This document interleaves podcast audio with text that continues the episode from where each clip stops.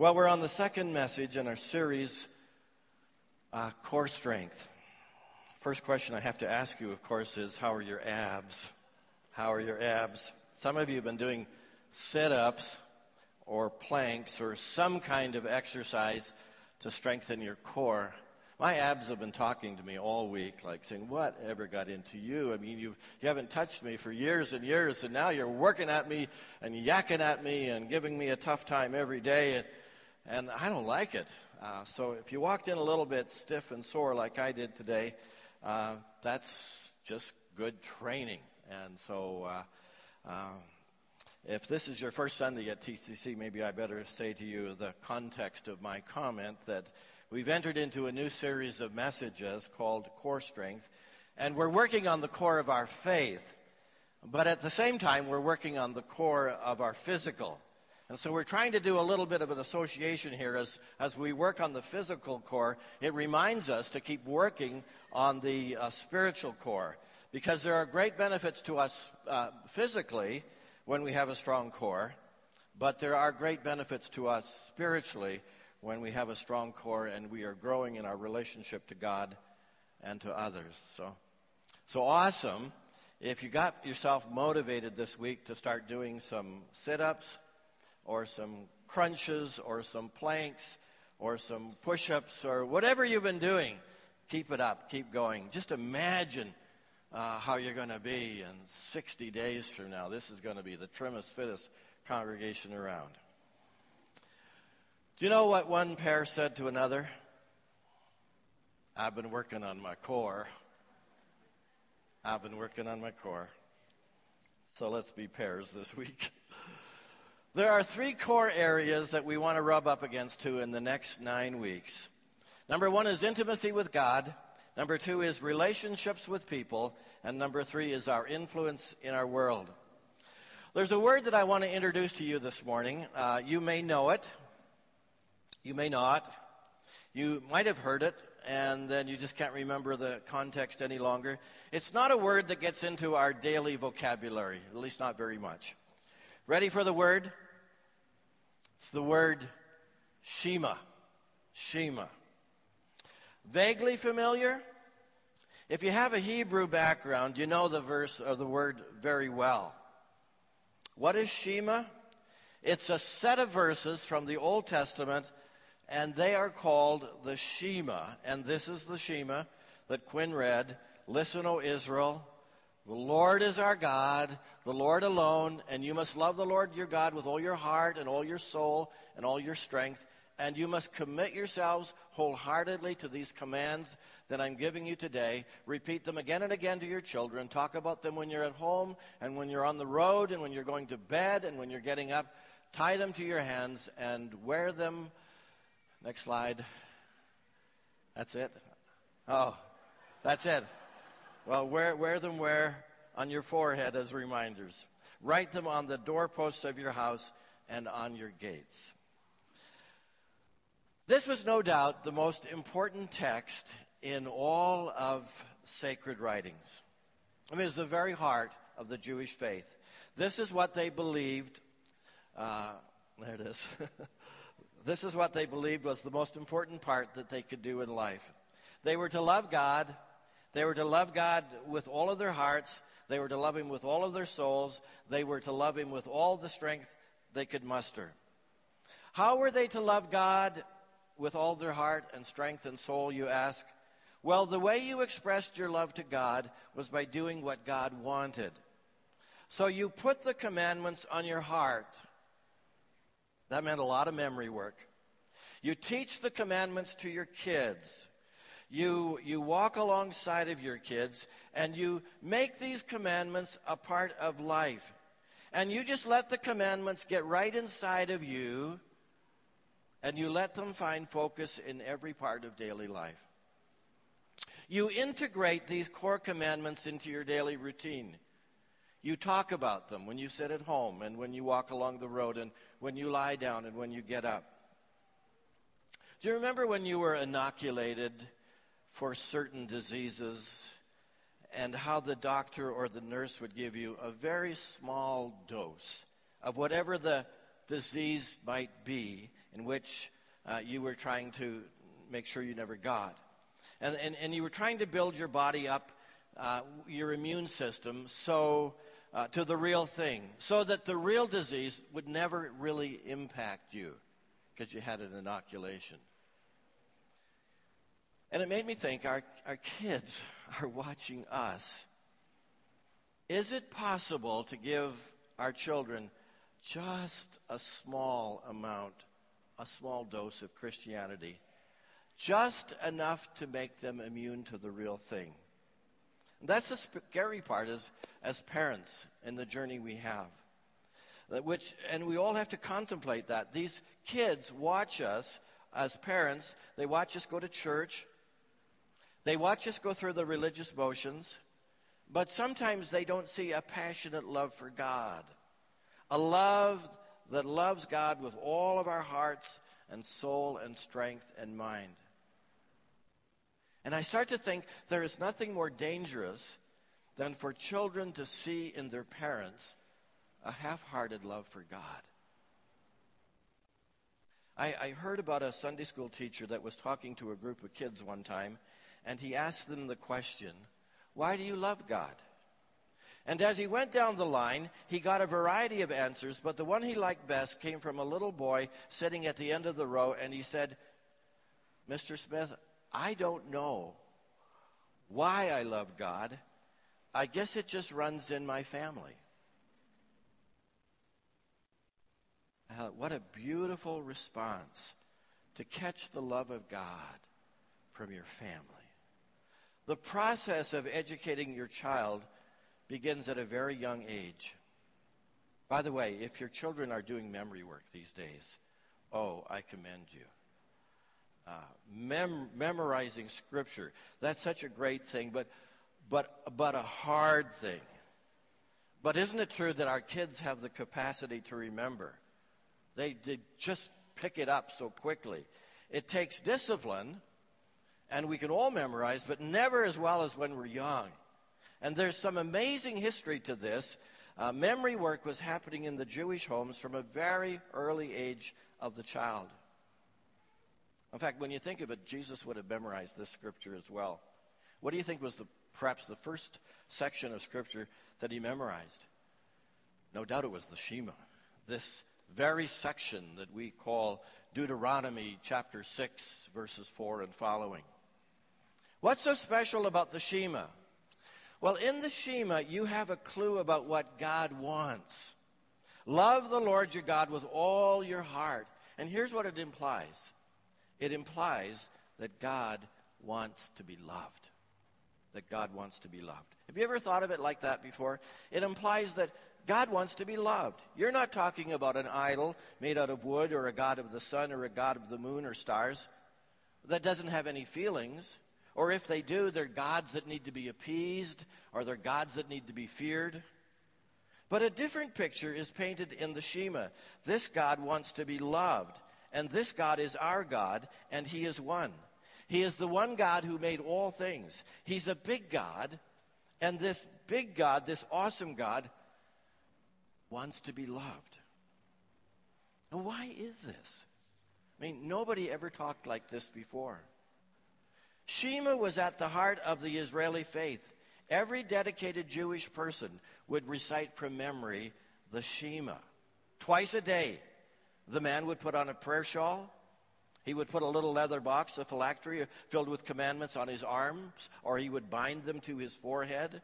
And then he would say these words Hear, O Israel, the Lord your God, the Lord is one. And if you were on the road, if you were on a pathway, and you were saying Shema, and a friend passed, walked past you, you couldn't stop saying the Shema to greet your friend. It was a sign of real commitment to keep on saying the Shema first and foremost priority. And so I asked, why, why did they love these words so much? They put all their eggs into the basket of being committed to repeating the Shema. And the why is perhaps best answered by what they understood. These words held the key to making sense out of life. How shall I live my life?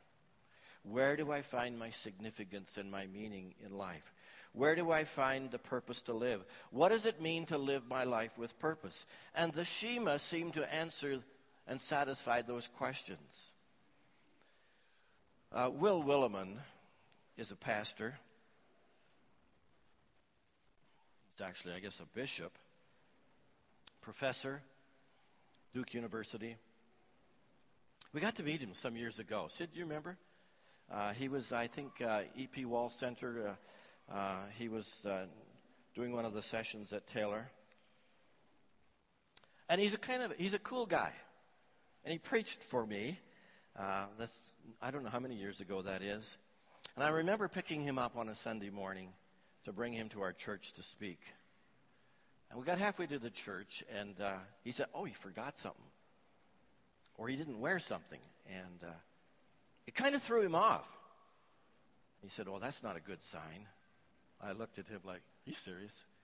He was serious. And it just kind of stuck in my memory bank. He's just such an awesome guy, and he just preached so wonderfully that morning. But he writes these words.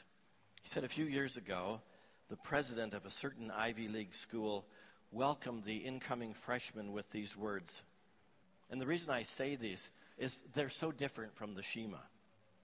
The president said, We cannot supply you with a philosophy of education any more than we can supply you with a philosophy of life.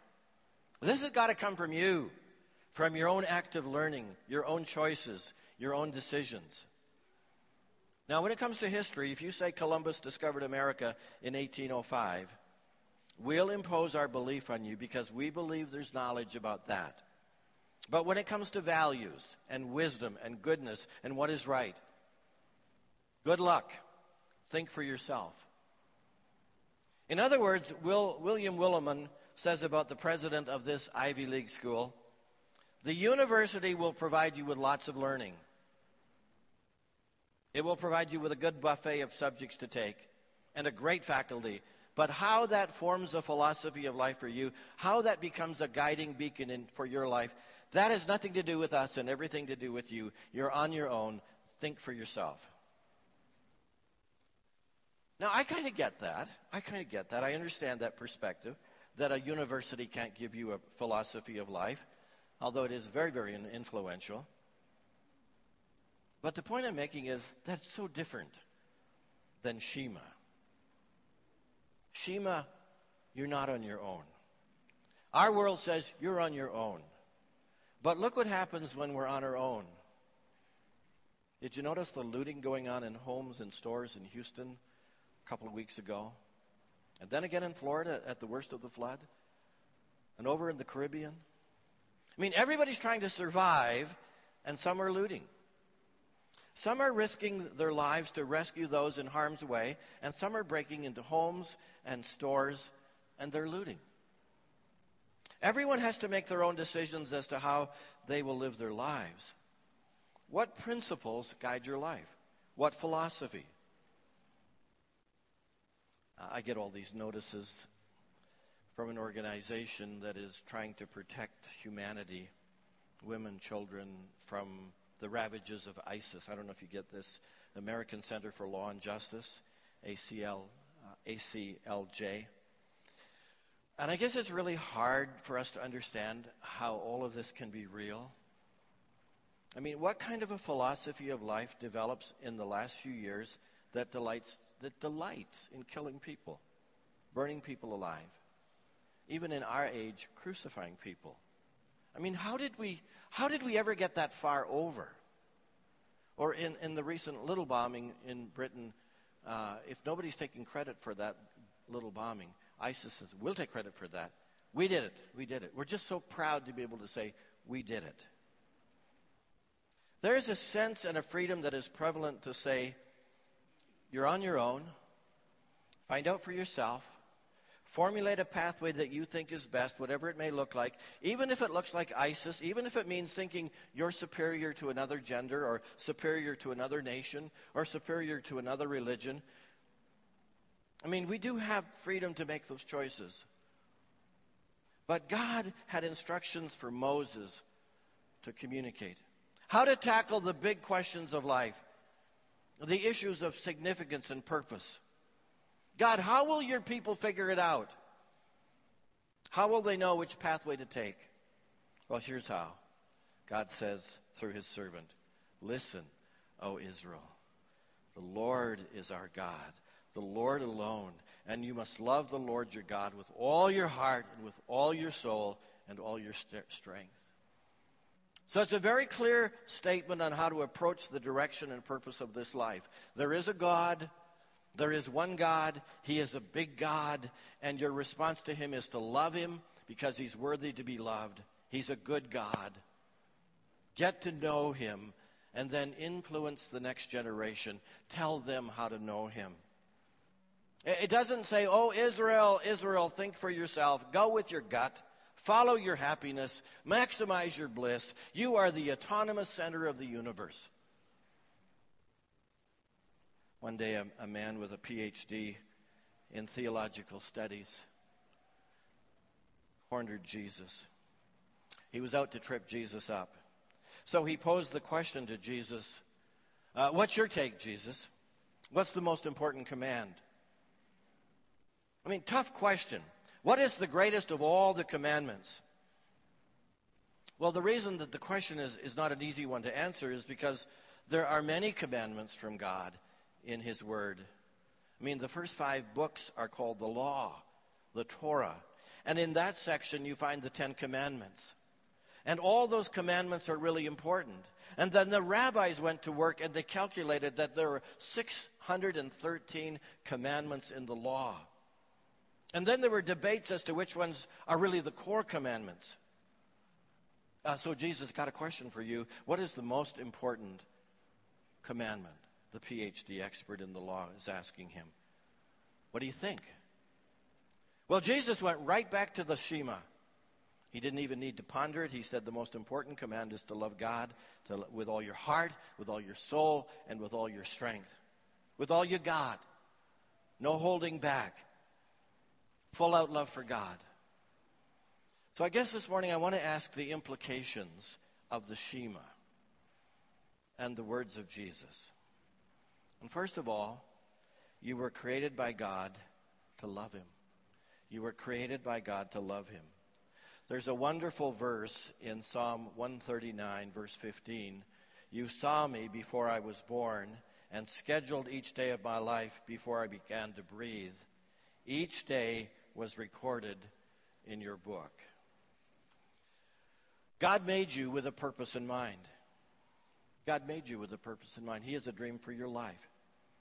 It doesn't matter your background. It doesn't matter if your parents were supportive and loving, or if they were immature or selfish, or really difficult parents.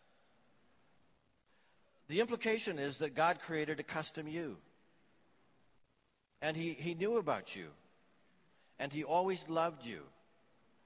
And your nationality or your country of origin or your education or your wealth or your political stripe, none of that really matters.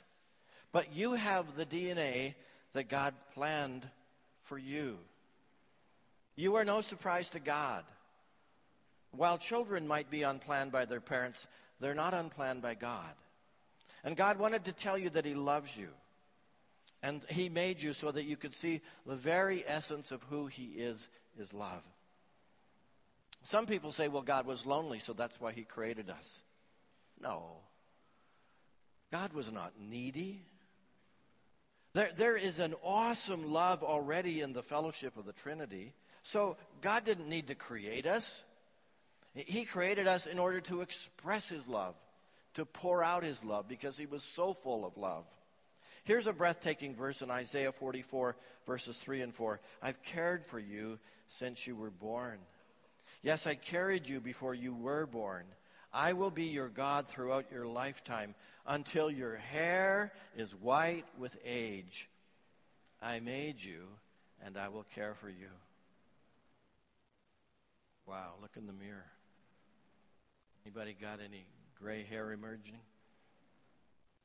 God says, I love you and I made you. I'll be with you all the years of your life, right to the end of your days on the planet. And that's just so incredibly encouraging. So, our journey our earthly classroom experience is to understand what God has done for us. That He created us and He has great purposes and plans for our lives. And right at the top of the list is that we come to know how important it is to return His love. That we love Him back. That's the first and greatest of all commandments. Love the Lord your God with all you have. You were created by God to love Him. Secondly, you can choose to love Him both now and forever. Uh, we understand the term staging area. It's uh, usually an interim place where you put together your plan, right? Where you assemble what you need to assemble in order to uh, accomplish something that you're trying to do. This life is a staging area for putting together our response to God's love for us, His purpose for us. There, there, this is a staging season for the most important commandment. In this interim staging time, Jesus says to love the Lord your God with all your heart and all your soul and all your strength. So this planet is the staging area for eternity. As someone has said, it's the practice workout before the actual game. It's the warm up lap before the race begins. And even if you live to be 105, which not many do, it is still the staging ground for eternity. The staging season of life is very brief. I mean, Paul used the descriptor of a tent to understand how brief this time is. He said, You don't live in a, in a tent all your life. And the apostle, he wanted us to know don't get too comfortable in this staging area because it's just a tent. And one day that tent will fold and maybe pretty quickly, and it will be taken down, and we'll finally enter into our house. He said, For we know that this, when this earthly tent we live in is taken down, that is when we die and leave this earthly body, we will have a house in heaven, an eternal body made for us by God Himself and not by human hands. One day, this little organ in our body, uh, which is just so critical for our existence, this little heart, will just stop. It's a very complex little organ. But there'll come a day when it won't beat any longer. And when the heart stops beating, your life will end. But just the body will end, but not your spirit. Your spirit, the real you, will continue on. This body will have served its purpose, and that is that it's been an interim staging area for your time on earth. And when your body ceases to function, you're now in eternity. And eternity offers only two choices either heaven or hell. And your relationship with God in the staging areas will determine your relationship with God in eternity. So Jesus reminds us of what's really important. What is the most important thing in this lifetime? And that is to love God with all your heart. And then he added the second, and to love your neighbors yourself. I, I like the way Henry Blackaby phrases it in his fine book, Experiencing God. He writes, Picture in your mind a tall ladder leaning against a wall. Now think about your life as a process of climbing that ladder. Wouldn't it be a tragedy to get to the top of the ladder and find you have placed it against the wrong wall? One life to live, and you missed it. Now that catches my attention because the ladder is leaning against the wrong wall. I spent a whole lifetime climbing a ladder only to find at the end of the day, the end of my life, it's the wrong ladder. And it leads nowhere. Your relationship to God, Father, Son, and Holy Spirit, is the single most important aspect of your life. If it's not right, nothing else is important. And you know, we, we, we, we tend to want to climb the ladders. We tend to want to do things to kind of earn our way rung by rung. We are a doing people. We somehow feel worthless or useless if we're not busy doing something. And yet the scripture leads us to understand that God is saying, I, I want you to, to love me above everything else. And it's not about your sacrifices. It's not about the good work that you bring to me. It's not about your achievements and your work. It's about a relationship with my son, Jesus Christ. I mean, that doesn't mean you never do anything uh, as an expression of your love for him, of course. God will call you to obey him and do whatever he asks of you. However, you don't have to do these things to feel fulfilled or to be merit earners. You're fulfilled completely in a relationship with God through Jesus Christ as you come to know him and you invite Christ to be a part of your life. So God did not create you only create you for time, He created you for eternity. And I like how Blackaby phrases it. Time, your lifetime on earth, provides the opportunity to get acquainted with Him. It's an opportunity for, for Him to develop your character in His likeness. Then eternity will have its fullest dimension for you. I love that perspective. I mean, if you just live for time, if you just live for the here and now, you will, you will miss the ultimate purpose of creation. You will have climbed the wrong ladder.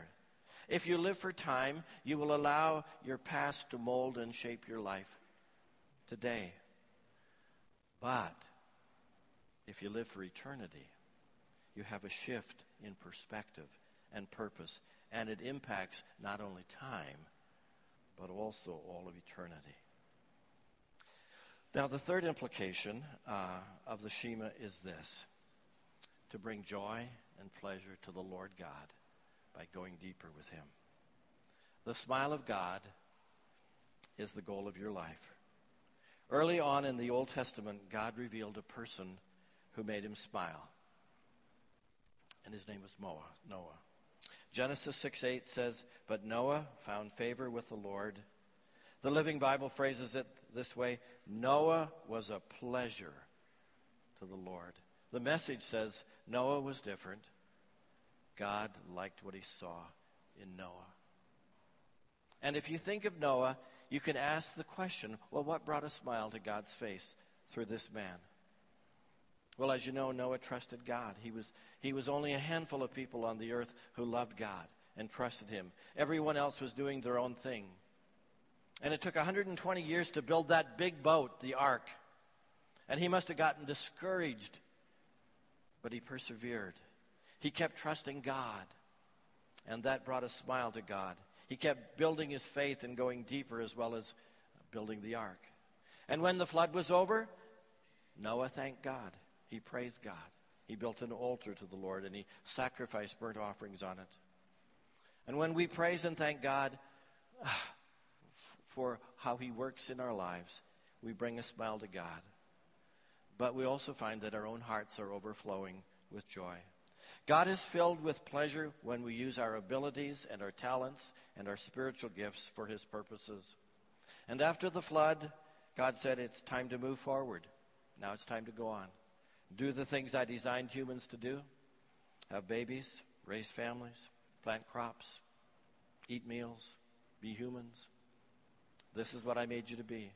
And God created you uniquely, and you can offer those giftings back to God. Just say, God, I am made uniquely. I just thank you for how you've made me, and I offer these gifts back to you for your pleasure. If you remember the video, Chariots of Fire, Olympic runner Eric Liddell said, Liddell says, I believe God made me for a purpose, but he also made me fast. And when I run, I feel God's pleasure. We were made to bring joy and pleasure to our Lord. He enjoys you. He enjoys who you are. He enjoys how He made you. He enjoys the fact that you're amazed at His creation. If you've been to the mountains lately and you just looked at those mountains and you said, Oh, that's, that's just amazing. That brings a smile to the heart of God. Even He enjoys watching you, you sleep. Just like we as parents enjoy watching our kids sleep. We peek into their bedroom and we see them breathing, and they just bring joy. They're, they're our, our kids, and they bring joy to our hearts. So w- watch this. For years I've been here on the shore, looking out there. And honestly, most of the time I've forgotten. I can fake it. I'll read. I'll pray. But when things don't go my way,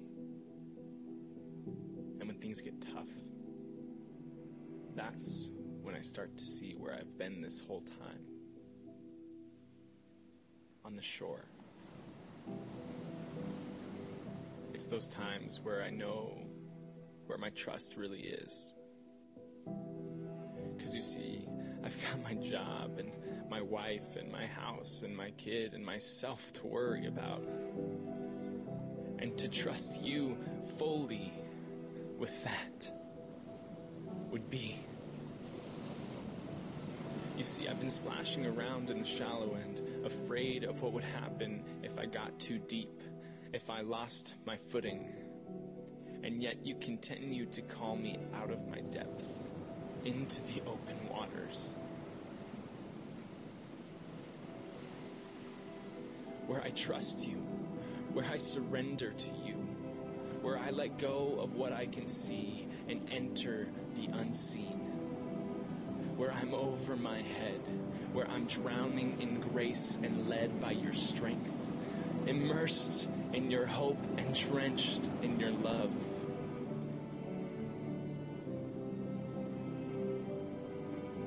Because you don't just want my time, and you don't just want my attention, you want all of me, everything to go deeper.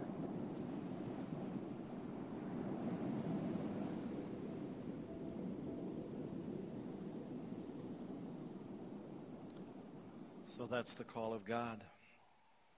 He wants us all to go a little deeper in our love for Him. And He keeps calling us to love Him and trust Him and walk with Him. To love the Lord your God with all your heart and all your soul and all your mind. You were created by God to love Him. You have an opportunity to know here on this earth. And as you do, you will know Him and you will be with Him for all eternity. You were created to bring joy and pleasure to His heart. Let's stand together.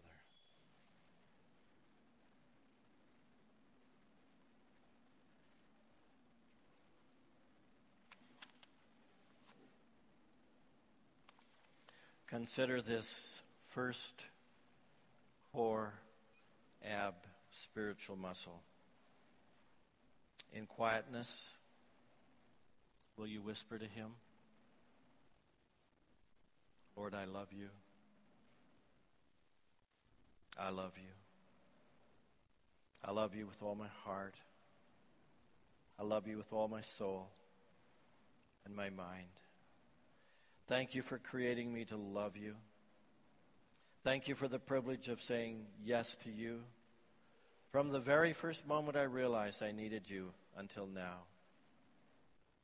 And thank you for putting it into my heart to bring you joy and pleasure. So, Lord, would you take me deeper? Would you take me deeper and deeper into your love so I can be everything you want me to be? In Jesus' name. Amen.